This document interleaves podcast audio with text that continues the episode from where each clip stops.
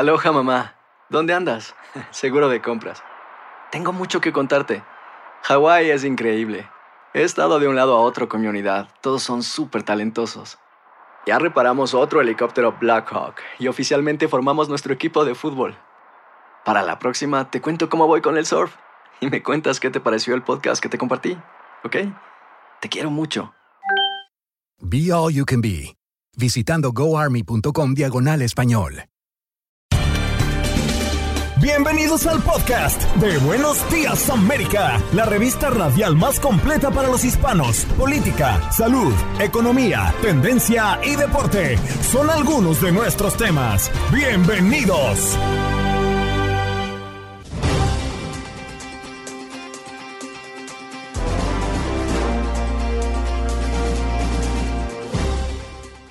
Hoy en Buenos Días América conversamos con Cecilia Alegría, mejor conocida como la doctora Amor, escritora, consejera bíblica, coach de parejas, periodista, conferencista internacional. Y es que viene a Buenos Días América a hablar del amor tóxico a propósito de su libro que se estrenará esta semana. A propósito de su libro que se lanzará esta semana, del amor tóxico al amor extraordinario. Además, hablamos con Jaime Vázquez, abogado y exfiscal adjunto del condado de Dallas. Y es que el Congreso de los Estados Unidos busca detener venta de fusil JR-15 para niños. Usted escuchó muy bien. ¿Qué puede pasar con esta intención del Congreso de los Estados Unidos? ¿Podrían estar bloqueando la venta y fabricación de estas armas para niños? En nuestro segmento de Unidos Somos Uno, Lidia de la Cruz de Poderosa Coding, orgullosa afrolatina que busca empoderar y motivar a más mujeres a entrar al mundo de la tecnología y la programación, también conocido como Coding. Recuerden que febrero es el mes de la historia afroamericana. Y en los deportes, Aldo Birol Sánchez con información deportiva hablando de muchos aspectos en el abierto de Australia que recientemente ha terminado el primer gran slam de tenis del año, fútbol internacional, fútbol en México, la NFL y la NBA que está a flor de piel.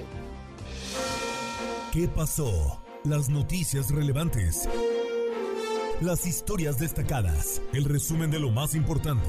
Estos son los titulares.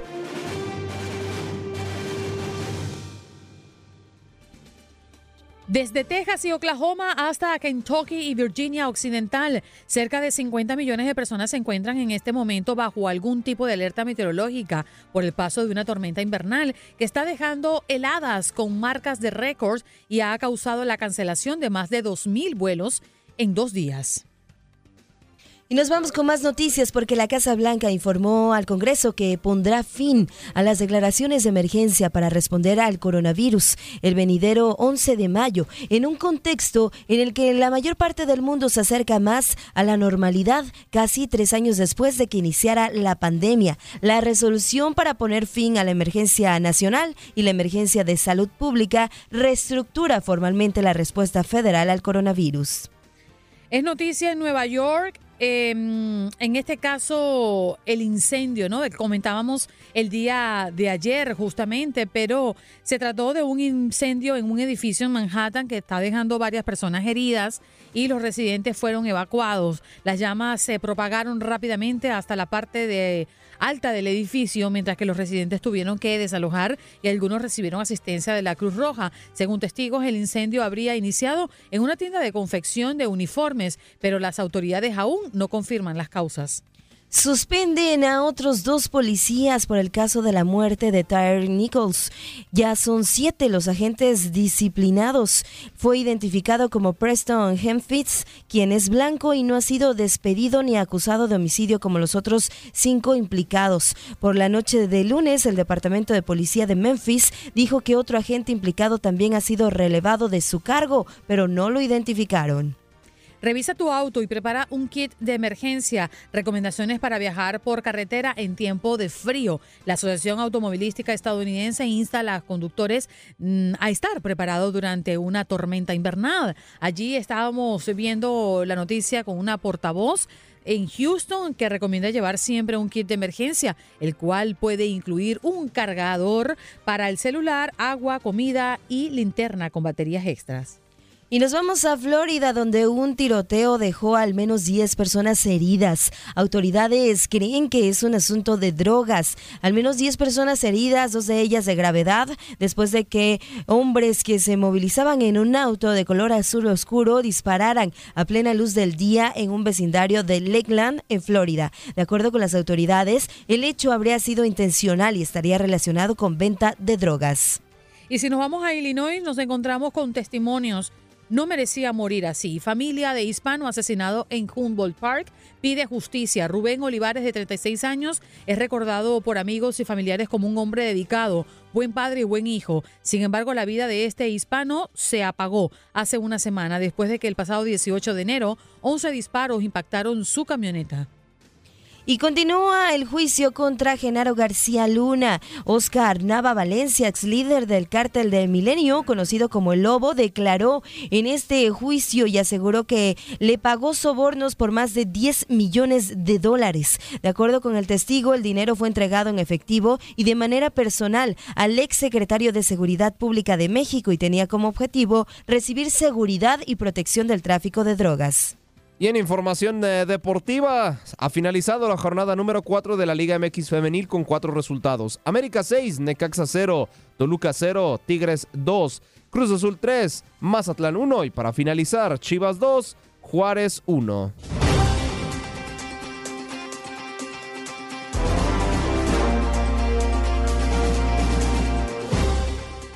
Y estamos felices de recibir a la doctora Cecilia Alegría, mejor conocida como la doctora Amor. ¿Cómo está, doctora? Muy buenos días. Hola chicas, chicos, tan feliz de estar con ustedes saludando. Buenos días América y bueno, aquí lista ya con mi libro número 14 del amor tóxico al amor extraordinario, que lo presento este jueves 2 de febrero a las 7 en la Universidad Urbi aquí en Miami. Extraordinario, doctora. Y es que hoy hemos tenido este tema como un tema del día y le preguntábamos a la audiencia si había vivido un amor tóxico y si sabían identificar un amor tóxico, porque creo que de ahí parte todo, doctora. Sentir que estás en una relación y que todo lo que ocurre a tu alrededor es normal, justificas golpes, justificas maltratos verbales, en fin. ¿Cómo nosotros podemos identificar un amor tóxico? Ok, chicas, no las estoy escuchando casi. Estoy con el volumen máximo en mi celular. Estaba antes en mi computadora, pero se escuchaba entrecortado. Y ahora estoy escuchando bajito. Entonces supongo que me estás preguntando cómo reconocer si estamos en una relación tóxica. Fíjense que lo más importante es saber que ninguna persona tiene derecho a quedarse en una relación tóxica, pero que sin embargo, si hay hijos de por medio y están casados, se puede intentar salvar ese matrimonio cuando ambos reconocen que tienen que hacer un trabajo interior, porque no hay persona sobre el planeta Tierra que me venga a decir a mí que no tiene algo de tóxica. Todos tenemos. Por ejemplo, la desconfianza y los celos son parte de una relación tóxica. El mal manejo de la ira también. ¿Y quién no ha reaccionado alguna vez gritando y pegando insultos a su pareja y luego se arrepiente? Pero eso va deteriorando la relación. También tenemos la actitud utilitaria, que es parte de una relación tóxica, que es, ok, yo te uso para mis propios fines. Yo estoy interesada en que tú me des, por ejemplo, dinero o papeles, o en el caso del hombre, sexo. Estamos utilizando al otro como objeto, ¿ah? cosificándolo. Luego tenemos otro tipo de relación tóxica muy interesante que planteo en el libro, que es el de la excesiva independencia de la mujer moderna o del hombre que dice, bueno, yo me casé pero sigo soltero porque quiero hacer mi vida como la hacía antes y no toma en cuenta al otro ni para sus decisiones, ni para poder saber si la otra persona se siente afectada cuando sale con sus amigos como salía antes. Son muchos los tipos de relaciones tóxicas y todos están en el libro que les decía que presenta la Universidad Urbe este jueves 2 de febrero a las 7.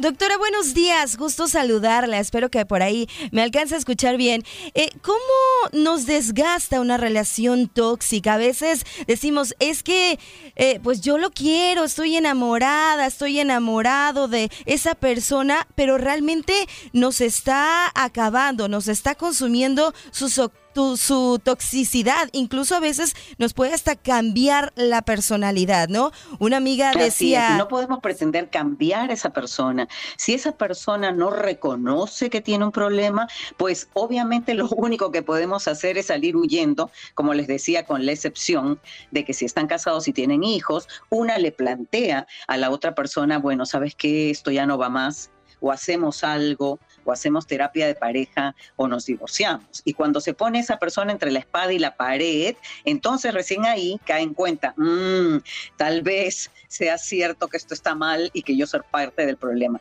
Todos somos corresponsables, no le echamos la culpa a nadie más, todos somos corresponsables. Y en el libro tengo cuestionarios de autodiagnóstico. En la primera parte del libro hay como siete cuestionarios que nos permiten autodiagnosticarnos y ver si los tóxicos somos nosotros. Mm, doctora, hemos recibido llamadas hoy de personas que dicen que tenían una relación perturbadora, inclusive antes de casarse. ¿Se casaron? ¿La relación fue tóxica? Y terminaron sí, divorciándose. Antes de casarse, tiene que ser importantísimo detectar si esa persona tiene elementos que más adelante se van a magnificar, porque cuando un novio o una novia están actuando con rasgos distintivos de las personas tóxicas, hello, cuando se case va a ser mil veces peor.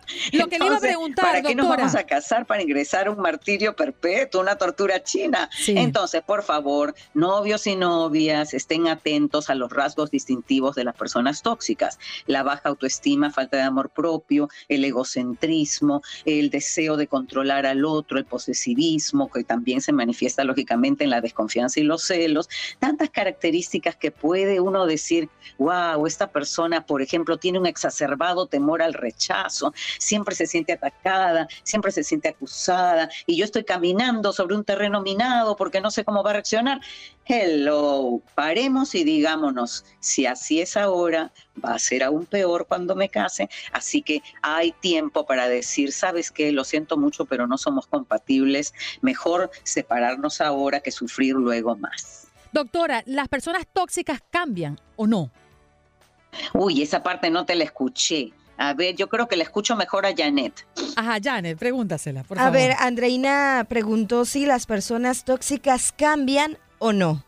No, ah, no, no, no. O sea, si no quieren recibir tratamiento, se van a empeorar con los años. O sea, el problema es que necesitan tratamiento. Y claro, ¿quién le va a decir a esa persona que está tan mal que requiere de terapia psicológica. ¿Quién le va a decir? La pareja, si se lo dice la pareja, uy, se arma el lío, ¿no? Y por ejemplo, si fuera una mujer y el hombre le está diciendo que eres una mujer tóxica que necesita tratamiento, ella le va a decir, pero el tóxico eres tú, tú eres el que necesita, ve a buscar psicólogo. Entonces, la verdad sea dicha, necesitamos una intervención familiar, por ejemplo, un grupo de personas, podría estar la madre, el padre, los hermanos, la pareja, etcétera, que confronten delicadamente, respetuosamente a esa persona diciendo, si quieres salvar tu matrimonio, si quieres salvar tu relación, necesitas ayuda. Pero atención, siempre la ayuda debe ser para los dos en caso de una pareja, porque la otra persona, la que supuestamente no es tóxica, es cómplice de esa relación que está destruyéndolo a los dos. Doctora, yo creo que todos queremos un amor extraordinario. ¿Cómo le hacemos para conseguirlo? Ay, sí, el amor extraordinario. Es el amor incondicional, el amor eterno, el amor que nunca muere, el amor que todo lo soporta en el buen sentido del término. Porque una cosa es soportar a una persona tóxica, y que no lo voy a recomendar, pero otra cosa es soportar a alguien que tiene defectos como yo los tengo, que tiene fallas como yo las tengo, que tiene deficiencias como yo las tengo y entonces yo tengo que aprender a ejercer la paciencia con esa persona. La paciencia es la primera cualidad del amor y por tanto es parte del amor extraordinario. Si no tenemos paciencia, en realidad no, no tenemos materia prima para casarnos o convivir con alguien. La paciencia, la amabilidad y la reducción del egoísmo son las tres características básicas de este amor extraordinario, porque la persona egoísta no ama. La persona egoísta no sabe amar. Bueno, allí estamos escuchando a la doctora Cecilia Alegría, le damos las gracias por estar con nosotros, mejor conocida como la doctora Amor. Y ya saben que su libro, El amor tóxico al amor extraordinario, pueden encontrarlo seguramente muy prontito porque será lanzado el próximo jueves 2 de enero. Muchas gracias, doctora. Gracias. Y está disponible además en mi página web, ladoctoraamor.com en la sección tienda. Gracias, chicas. Un abrazo. Seguro, doctora. Aquí estamos haciéndole muecas para que entienda que la abrazamos, que la queremos y le damos las gracias por estar con nosotros, Janet. Sí, 2 de febrero, Andreina, 2 de febrero es cuando se va a pues, publicar este libro ya va a salir ahí, eh, se va a presentar y va a salir a la venta para que lo puedan adquirir. Muy interesante este tema sin duda alguna, pero creo algo muy importante. Eh, si no nos amamos a nosotros mismos, difícilmente vamos a poder amar a los demás y creo que hay que empezar a detectar esas señales, esos focos rojos, esas banderas, red flags para que podamos identificar cuando algo no está bien y poder cambiarlo. Creo que todos merecemos un amor único, extraordinario, pero que la pasemos muy bien. Y muy importante lo que dice la doctora, el amor extraordinario no tiene que ver con un amor perfecto. El amor perfecto no existe. Allí están las personas con sus defectos, con sus virtudes y tenemos que aprender a entender que todos los tenemos, que no es una cualidad de otros. Todos tenemos nuestros errores y todos tenemos nuestros aciertos. Así que a comenzar a amarnos como somos y a tolerar y a tener paciencia, dice la doctora Amor, que es la virtud de las mejores y extraordinarias parejas.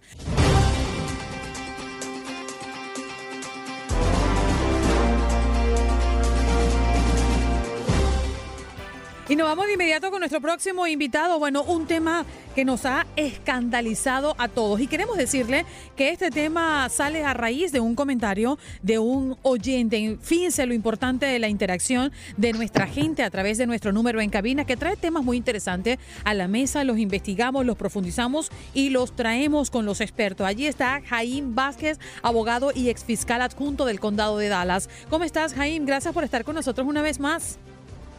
Andreina, un placer. Muchísimas gracias por la invitación. Ay, no, yo estoy de verdad mm, perturbada, creo que es la palabra, con esto que mm, entendemos el Congreso de los Estados Unidos busca detener y es la venta de fusil JR-15 para niños. ¿Cómo es posible, Jaime, que en un país como Estados Unidos existan armas para niños? Correcto, y eso es lo que está pasando el día de hoy. El día de hoy tenemos en las leyes estatales y leyes federales restricciones para la venta de armas, pero el uso y la posesión es muy diferente estado por estado. Andreina, tenemos estados que le dan la oportunidad a menores bajo la supervisión de sus padres poder utilizar armas. Muchos padres quieren que sus hijos aprendan o son cazadores. Lo que tenemos con esta arma el día de hoy es que no es una arma común y corriente, sino que esta compañía ha creado una arma de tamaño reducido, con colores, ha hecho una campaña de propaganda para la venta de esta arma que está directamente enfocada en los niños. Básicamente están trayendo de ir directamente a ese niño para que el niño vaya donde sus padres y le pida que compre el arma. Los senadores, el Congreso lo que está haciendo el día de hoy es tratar de limitar cómo una compañía que vende armas puede ir directamente a la venta directa a estos menores, como tratar de convencerlos de que ellos deben comprar el arma.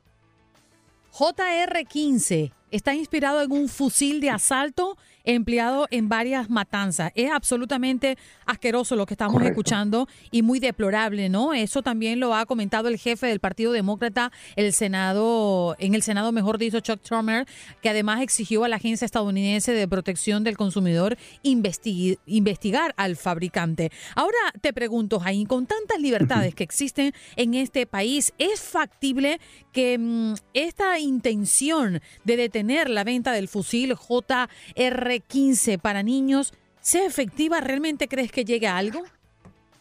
Bueno, Andreina, desafortunadamente estamos en un Congreso, en un Senado que está muy dividido el día de hoy y muchas de estas regulaciones necesitarían una mayoría. 60 votos, por ejemplo, en el Senado. Y va a ser de pronto muy difícil porque tenemos muchos intereses regulados. Por ejemplo, en el estado de Texas, el gobernador está tratando de pasar ahora mismo que exista una ley que ya pasó en Texas, que la aportación de armas libre. Básicamente tú puedes tener tu arma en tu cinto sin la necesidad de guardarla, sea legal.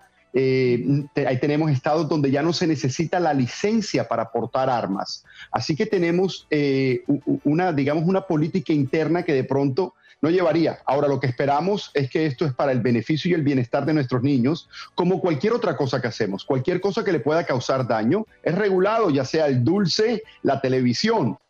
Venderles directamente, ganarles la mente para que ellos compren o les pidan a sus padres que compren, en otras palabras, un rifle debería ser regulado. Esta empresa que fabrica y vende estas armas para niños eh, lo describe como un pedazo de la libertad estadounidense destinada a los aficionados pequeños. Es así como comercializa y vende el arma. Ahora yo te pregunto, Jaime, un muchacho menor de edad, 8, 9, 10, 11, 12 años, que dispara un arma como esta, no es tan letal como un fusil para adultos, pero sí es letal. Es decir, entiendo que es mucho más liviana, mucho más pequeña, menos potente, pero es potente, es letal. ¿Qué pasa si un niño usando esta arma lastima, mm, malogra a otra persona? ¿Cómo actúa la ley ante ese muchacho? Correcto, ahí vamos a tener problemas gravísimos porque primero que todo le marca la vida. Hemos visto cómo eh, recientemente tuvimos un niño en una escuela, un niño de seis años que disparó un arma tenemos situaciones donde ahora estos menores van a tener un cambio de por vida en su vida. Y no solamente eso, sino que también entrarían a revisar las acciones de los padres, a ver si ellos actuaron bajo negligencia o bajo algún tipo de acción que le causó al niño cometer este delito y ellos también fueran culpables del delito. Es importante entender que la responsabilidad de ciertas acciones de nuestros hijos entrarían también a los padres, como hemos visto en el pasado en ciertos de estos disparos que hemos, hemos visto. Bueno, está allí el caso de este niño de seis años que hirió eh, por bala a su profesora eh, en Virginia específicamente. Correcto. Y se estaba investigando, parece que los padres dijeron, nosotros no tenemos armas, pero al final obviamente venía de la casa. Este niño de seis años, solo seis años. Seis años tomó el arma, la metió en su mochila, llegó al colegio y lo hizo de manera intencional, es decir, había pensado hacerlo desde que tomó el arma en casa. En ese caso, yo sé, Jaime, que eso depende de las leyes de cada estado, pero en línea general, ¿es castigado el niño y es castigado el padre o el representante? Correcto, el niño al ser un menor va a ser tratado como menor, seis años todavía es un menor, no va a tener una consecuencia criminal, puede tener una consecuencia delictiva que viene siendo bajo la ley juvenil. Los padres, en ciertas ocasiones, puede ser investigaciones que le lleve a cometer un delito criminal por darle la oportunidad al menor, ya sea por tomar acciones imprudentes o bajo negligencia, que dejaron que el niño tomara el arma. Andreina, tú haces un punto importante, y esta era una arma común y corriente, un arma de adulto. Ahora imagínate un rifle que ahora se parece a un rifle de niño, que tiene eh, colores para tratar de llamar la atención de los niños, el niño tuviera más ganas de tener ese rifle. Y ese es el problema que presenta el día de hoy los congresistas para tratar de limitar esta venta. Mm. y, yo quiero ser recurrente porque una cosa es la demanda y otra cosa es que existan bajo la ley los suficientes argumentos para que algo así pueda mm, tener un final fructífero, hablando de la ley, ¿no? Que pueda definitivamente surtir un efecto para que esto no se venda y para que estas fábricas no sigan fabricándolas, ahí. Correcto, correcto. Y sabemos que la ley no siempre es justa. Esa es la función de la ley. Una, para una persona es justa y para la otra persona es injusta.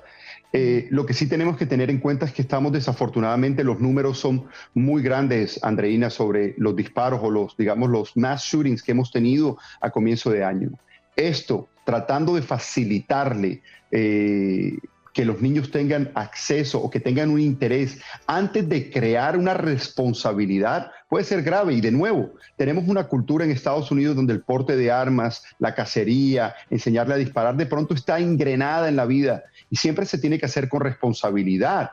Pero eh, el punto de vista el día de hoy que se presenta es que de pronto hacerle esta campaña de mercadeo directamente a los niños, tratar de, como si fuera un carrito que ven durante un canal de estos de, de cartoons un domingo en la mañana, no debe ser, no es razonable, porque tiene que siempre haber una responsabilidad con relación a las armas. ¿Qué opina la audiencia? Nos encantaría recibir sus llamadas y también sus mensajes de texto a través de nuestra conexión en Facebook y en YouTube a propósito de este tema que hemos tratado en la mañana de hoy con Jaime Vázquez. Congreso de Estados Unidos busca detener la venta de fusil JR-15 para niños. Y esta empresa llamada We One Tactical, que vende eh, este arma, lo describe como un pedazo de la libertad estadounidense destinada a los aficionados pequeños. Yo estoy horrorizada con lo que estamos viendo, con lo que se está avanzando en un país como este. Yo no quiero imaginarme ni siquiera cómo es posible o quiénes autorizaron que estas armas primero fuesen fabricadas en los Estados Unidos con la intención de ponerlas en las manos de nuestros pequeños. Jaim, hay cosas en este país que no entiendo y que no quiero entender. Correcto, correcto, correcto. Y desafortunadamente siempre tenemos que tener en cuenta eso. Estamos viendo, como tú comentabas, algo que de pronto sabemos que no le va a ayudar a nuestros niños y debemos tratar de protegerlos siempre. Gracias, Jaime, por estar con nosotros esta mañana. Un placer, Andreina. Gracias.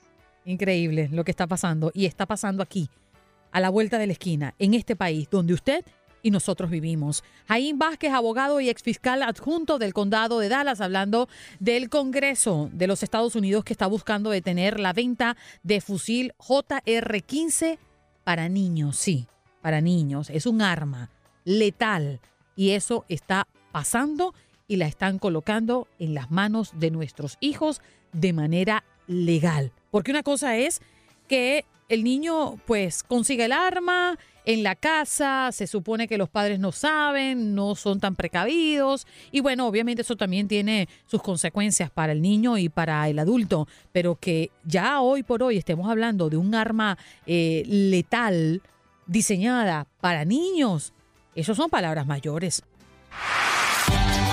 El Departamento de Impacto Social y Sostenibilidad de Televisa Univisión presenta su segmento Unidos Somos Uno, un espacio para la voz de nuestra comunidad hispana.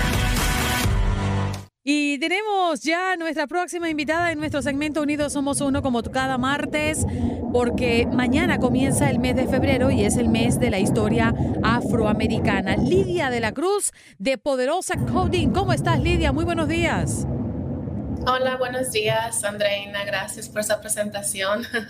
¿Cómo no, qué bonito tenerte. Súper bien. Y ahora mucho mejor conversando contigo, orgullosa afrolatina que busca empoderar y motivar a las mujeres a entrar al mundo de la tecnología y también eh, a la programación. ¿Cómo es esto? ¿Qué plan tienen? ¿Cómo están trabajando con mujeres que quieren empoderarse en este sector, Lidia? Sí, creo que es importante compartir mi historia, hablar de mi historia, cómo hice el trayectorio yo mismo de mi carrera, eh, compartir recursos y poder motivar e inspirar a otras mujeres que tengan esos obstáculos, que no crean en ellas mismas. Mm. ¿Y cómo lo hacen? ¿Hay algún plan? Las mujeres que quieren entrar a estos proyectos y aprender y que tienen esas ganas de crecer, ¿cómo pueden ayudarlas? Sí, entonces lo que yo hago que en mi plataforma comparto diferentes recursos gratis, eh, también hablo de diferentes mentoría, tutoría con diferentes mujeres. Eh, soy voluntaria en diferentes organizaciones donde puedo ayudar a diferentes mujeres que estén interesadas en, en entrar en el TEC. Pero mayoritariamente la plataforma mía se llama Poderosa Coding, donde yo comparto mi historia, comparto recursos, hago diferentes entrevistas con diferentes personas que ya estén en tecnología, para que así las mujeres se puedan reconocer ellas mismas en esos diferentes títulos y más que nada poder ser inspiradas y ver que, wow, es posible. Si Lidia lo pudo hacer o otra persona lo pudo hacer, yo creo en mí misma también. Y definitivamente, Lidia, sabemos que hay muchas mujeres que están dispuestas, pero a unas se nos da mejor la tecnología y a otras no mucha. ¿Con qué te has enfrentado en medio de este proceso ayudando a otras mujeres? Sí, lo que yo creo que es la dificultad, diferentes mujeres, ¿me entiendes?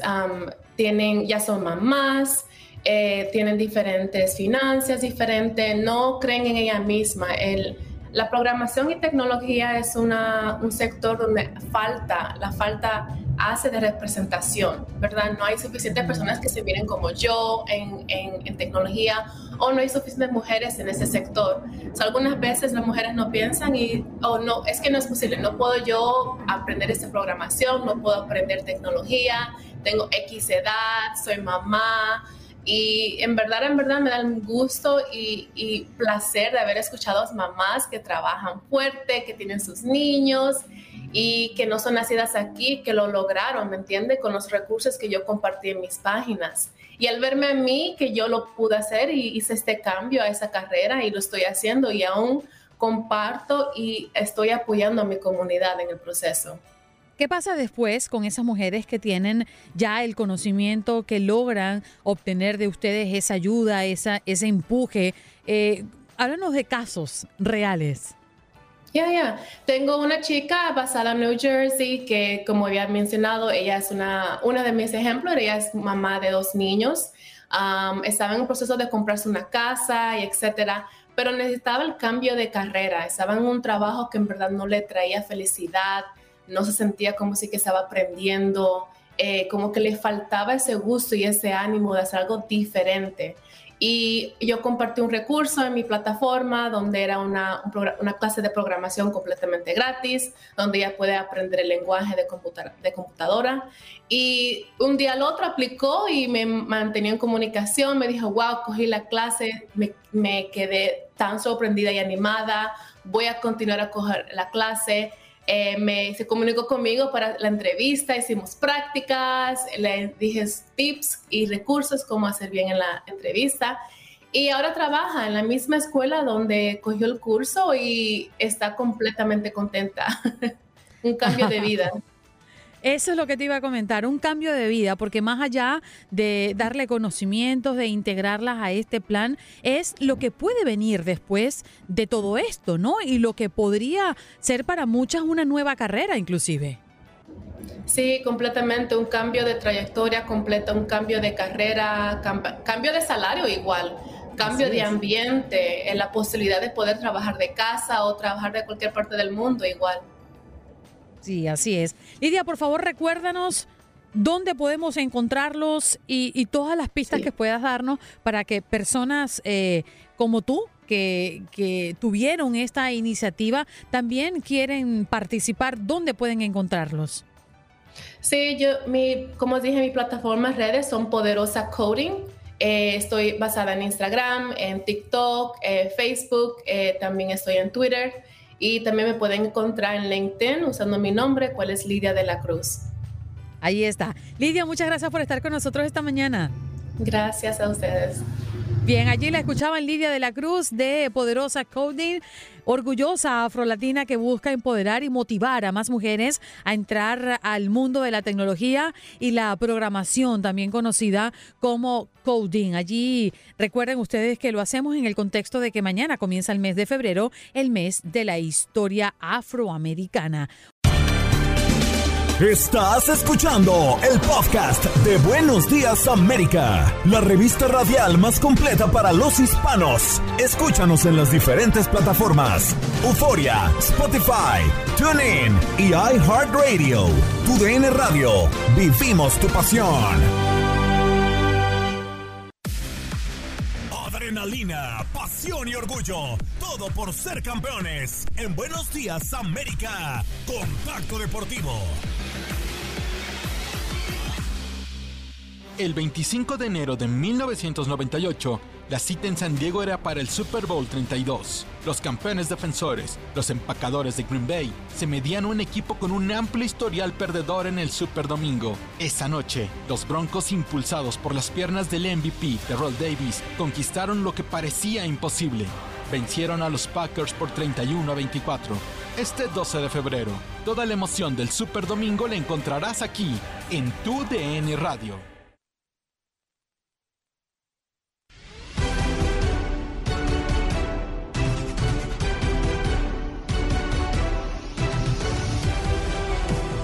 Y señoras y señores, yo les digo, bienvenidos al octavo arte. Se bota la pelota en el domo deportivo y anotamos eh, de tres porque, porque se jugó una jornada más de la NBA. Antes que nada, quiero recordarles que así, así lo escucharon a través eh, de la señal de TUDN Radio. Les llevaremos toda la actualidad de lo que sea referente a el mejor fútbol americano del mundo, a la NFL, porque estamos en cuenta regresiva para el Super Bowl. Así que bueno, ya se la sabe, anoten su agenda porque se viene, se viene, se viene, se viene el máximo evento a nivel fútbol americano. Rapidísimo, ¿qué les parece si vamos a repasar lo que pasó en la NBA? Y es que los Lakers, por más que LeBron James cargue el equipo en la espalda, por más que LeBron James pues quiera alcanzar a Karim Abdul-Jabbar en cuestión de puntos, eh, pues la verdad es que ha sido desesperante, ¿no? Para este jugador, pues eh, se le ha visto molesto en el partido, ¿no? De hecho, incluso en este enfrentamiento, precisamente frente a los Brooklyn Nets, se le ve reclamando de manera pues muy seria a los árbitros. Eh, no me atrevo a decir que pierda el control, pero sí se le ve un poco ya fuera de sus casillas, aquí, si así lo quieren poner, a LeBron James reclamando pues eh, cualquier tipo de falta, cualquier tipo de rebote, cualquier tipo de, infracción sobre cualquiera de sus tipos de sus compañeros. Y bueno, así las cosas por el momento en ese partido. ¿Qué más es noticia? Bueno, es que la Doncic mete 53 puntos para sentarse en la misma mesa que Michael Jordan y LeBron James. Ahí les va. prácticamente los últimos 50 años, Michael Jordan y LeBron James eran los únicos jugadores que habían anotado al menos 50 puntos en sus primeras cinco temporadas de la NBA. Ahí está. Don Kitch protagonizó prácticamente su quinto partido de la carrera con al menos 50 puntos en el reciente triunfo 111-105 de los Mavericks sobre los Pistons. Así que el ex Real Madrid, ahí les va, ¿eh? venía de una lesión y logró un total de 53 puntos 12 de 13 tiros de, prácticamente dos puntos, 5 de 11 de triples y 14 de 18 en tiros libres. Además de 8 rebotes, 5 asistencias y 2 robos en menos de 40 minutos. E incluso también el mismo Doncic dijo en conferencia de prensa que está bien, su tobillo está bien y que obviamente no está al 100%, pero que va poco a poco. Imagínate que para anotar 50 puntos no está al 100%, imagínate cuando sí lo esté. Ahí nada más le dejaré el dato. Eh, la verdad es que este jugador de 23 años está haciendo récord puros, eh, puros, puros, puros, porque está teniendo mejores números que Michael Jordan, que LeBron James a sus respectivas edades. Impresionante lo que Luka Doncic solamente le falta el título de la NBA. Así la información al momento en lo que viene siendo el deporte ráfaga. Más adelante pues ya estaremos actualizando todavía los ecos del Australia Open de Nova Djokovic, eh, siendo el número uno del ATP y además pues también actualidad del fútbol mexicano, fútbol internacional, absolutamente todo eh, a través de la señal de tu en la radio. El resultado fue familiar. La facilidad con la que se logró tal vez sí tuvo algo de sorpresa. Las implicaciones históricas de este partido ciertamente no encadenaron a Novak Djokovic, ya que el serbio venció a Stefanos Tsitsipas en sets consecutivos para ganar su décimo título del Abierto de Australia y un récord de 22 Grand Slam. Después de asegurar la victoria por 6-3, 7-6 y 7-6, Djokovic fue al palco de jugadores y lloró desconsoladamente, abrumado por el significado y la emoción de su logro. Incluso, cuando regresó a su asiento en la cancha, Djokovic ocultó su rostro en una toalla, las cámaras de televisión captaron el sonido de su llanto continuo. Y es que el año pasado Djokovic no pudo defender su título luego de ser deportado del país por su estado de vacunación contra el COVID-19. Este año, en Melbourne Park, sufrió una lesión en el tendón de la corva y tuvo que lidiar con las consecuencias que su padre, Zhirdan, fue grabado con un grupo de seguidores rusos en el abierto de Australia. Durante la ceremonia de presentación, Djokovic describió esta victoria como la mayor victoria de mi vida. Este ha sido uno de los torneos más desafiantes que he jugado en mi vida, considerando las circunstancias, mencionó el tenista. No jugué el año pasado, volví este año. Quiero agradecer a todas las personas que me hicieron sentir bienvenido, me hicieron sentir cómodo. Solo el equipo y la familia saben por lo que hemos pasado estas últimas cuatro o cinco semanas, y esta es la mayor victoria de mi vida considerando estas circunstancias. Las estadísticas son asombrosas, la calidad y la consistencia de su tenis aún más. Djokovic perdió por última vez en el Abierto de Australia en 2018, una racha ganadora que abarca 28 partidos. En este torneo solo perdió un set. Tanto Djokovic como Rafael Nadal ahora comparten el récord masculino de grandes, mientras que Djokovic se convierte en el segundo hombre en ganar más de 10 títulos en un solo torneo de Grand Slam. El otro es, sí, Nadal, que ha ganado 14 veces el Abierto de Australia. La victoria sobre Tsitsipas en Melbourne, que tomó poco menos de tres horas, también devolvió a Noel a la cima de la clasificación mundial masculina, un lugar que ocupará por una semana 374 que extiende el récord. Amado por muchos y odiado por otros, pero Novak Djokovic indiscutiblemente es uno de los mejores tenistas de la historia y en este 2023 arranca una vez más el año estando en la cima. Muchachos, ahora nos volvemos a ilusionar. Ganan en la tercera. Quiero campeón mundial. Ok, basta.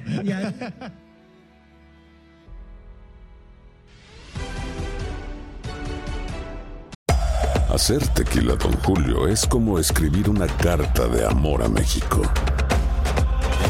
Beber tequila, Don Julio, es como declarar ese amor al mundo entero. Don Julio es el tequila de lujo original, hecho con la misma pasión que recorre las raíces de nuestro país. Porque si no es por amor, ¿para qué? Consume responsablemente. Don Julio Tequila, 40% alcohol por volumen, 2020. Importado por Diageo Americas, New York, New York.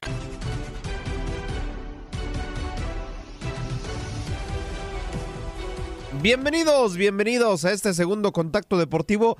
Ya lo, pues prácticamente ya lo platicábamos eh, en anteriores ediciones del contacto deportivo y en estos momentos, pues que Djokovic eh, es el nuevo número uno en la ATP y empata a Rafael Nadal eh, con 22 Grand Slams cada uno. Impresionante, ¿no? Lo de ambos jugadores. Simplemente repasar, yo creo que, bueno, 22 Grand Slams tanto para Rafael Nadal como para Djokovic. El torneo que posiblemente sea y sirva para poder eh, desempatar esta marca sería el próximo Grand Slam, que sería el, eh, Roland Garros del 22 de mayo al 11 de junio. Yo creo que en ese torneo, pues tanto Djokovic o Rafael Nadal podrán imponerse para aumentar su marca. Un pequeño eco de lo que fue la Copa del Mundo. Y es que en una reciente entrevista eh, que tuvo Lionel Andrés Messi. Sí, así como lo escuchan. Lionel Andrés Messi tuvo, mm, pues bueno, una ligera exclusiva para hablar de lo que fue el Mundial, específicamente con Urbana Play, un medio de comunicación español, eh, donde habló precisamente que en esta Copa del Mundo el partido más complicado fue contra México. Y es que si quieran o no, el país azteca pudo haber eliminado al campeón del mundo, pudo haber dejado fuera a Messi apenas en la segunda jornada. Y bueno, la historia simplemente cambia y él lo comenta que es más que nada por lo que se jugaban. Vamos a escuchar un pequeño fragmentito de esta entrevista en donde bien comenta Messi que el partido por lo que más se jugaban y por lo que más se comprometía era con el Tri. El partido con, con México, creo que el partido con México fue el partido más difícil que, que tuvimos que jugar por todo lo que no, que no jugábamos y creo que fue más allá del resultado del partido que, peor jugamos también, ¿no? Eh, por todo lo que lo que conllevaba tener que ganar ese partido sí o sí, a veces te hace jugar eh, diferente, pero pero yo confiaba de que de que íbamos a pasar bien y de que, que se nos iban a dar la, las cosas y yo creo que si no teníamos el grupo que, que tenemos en esa, en esa situación hubiese sido muy difícil de, de superarla. ¿Volviste a ver la final? La verdad que no. ¿No? La verdad que no la volví a ver.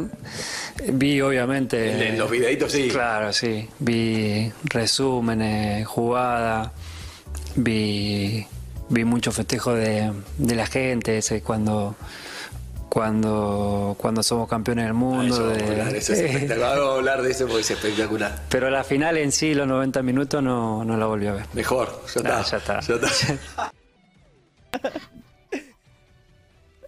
Qué cosas, qué cosas, qué declaraciones por parte de Lionel Andrés Messi. Bueno, qué imagen tan más lamentable, ¿no? Pobre de la gente que estaba en el streaming. Eh, ahí es, no me haga reír, mi buen George.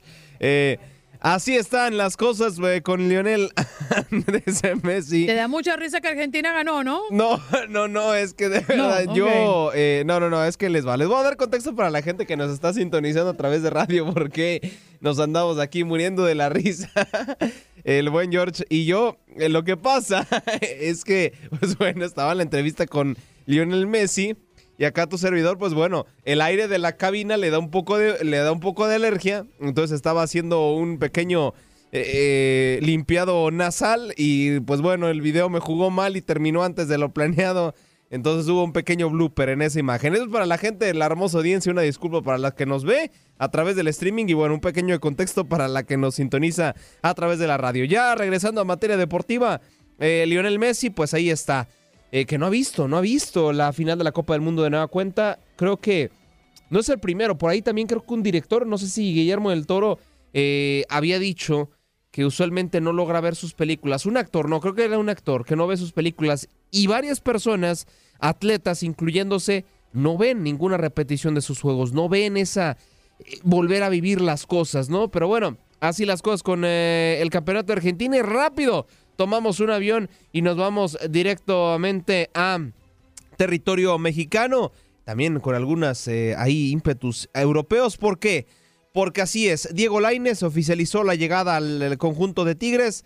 Lleva gastado una tremenda millonada el conjunto de la Universidad Autónoma de Nuevo León, pero quien dejó su lugar fue Florian Thibon. Este francés estaría siendo pretendido por el Udinense. Vamos a escuchar esta pieza por parte de nuestros amigos de eh, TUDN Digital.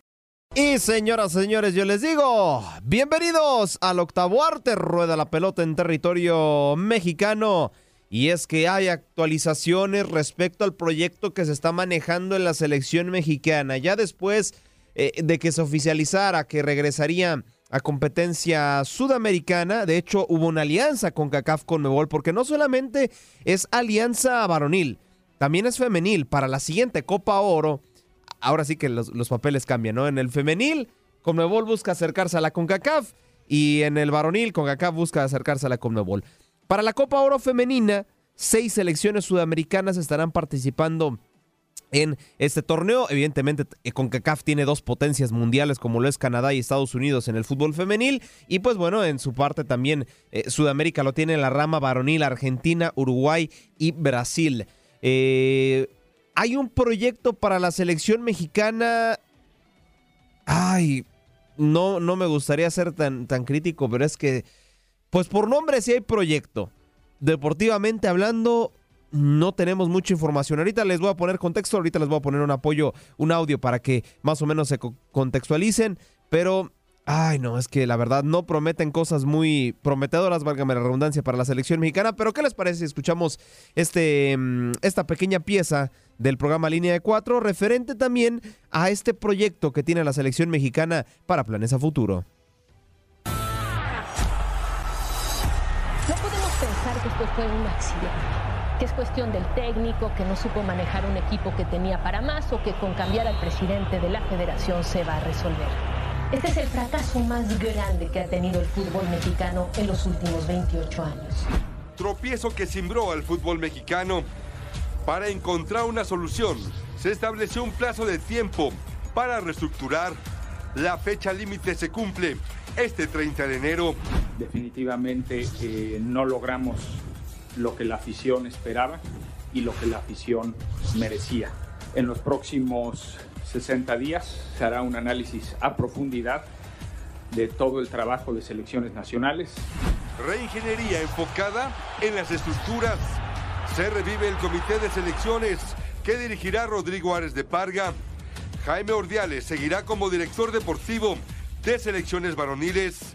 Andrea Rodebau de femeniles. Como director de selecciones menores llegaría Juan Carlos Ortega.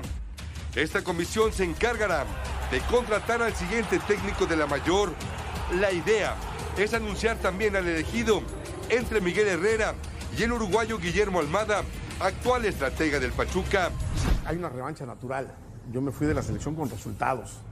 no me fui mal de la selección. Siempre habrá una revancha donde puedas decir, estoy listo. Si nos toca a nosotros, nosotros nos sentimos muy preparados para, para afrontar el, el desafío, porque creemos que México tiene, por sobre todas las cosas, la materia prima, que son los futbolistas.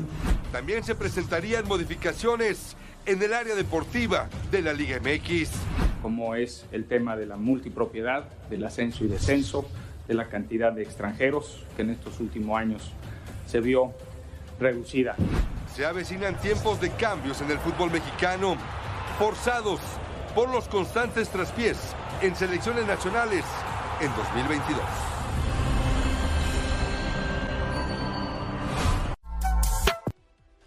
Ahí está, ahí está lo que le depara a México este proyecto, mismas cabezas, misma dirigencia, no, no, no, no, no más no, puro no, puro no, puro no, no, la verdad no, no le veo mucho futuro a la selección mexicana, pero ojalá haber regresado a lo que viene siendo eh, la Copa América y ojalá regresen a la Libertadores y Sudamericana. ¿eh? Por ahí también se hablaba que Sudamericana ojalá sea para crecer este momento deportivo, pero mientras no se cambie el sistema competitivo de la liga, mientras no se regrese un ascenso-descenso, mientras los mismos dirigentes sigan al frente, no va a cambiar absolutamente nada. Y también, mientras personas que saben de publicidad, marketing o negocios sigan dirigiendo al fútbol mexicano, tampoco va a pasar mucha cosa. Solamente para cerrar, ya va a iniciar el eh, Mundial de Clubes. Recordemos que eh, Seattle Sounders será el representante de la CONCACAF. Se estará, pues bueno, ya sabremos en el torneo. Al momento el campeón local se estará enfrentando al Al Hilal en un repechaje. Con esto estamos cerrando nuestro cuarto y último contacto deportivo.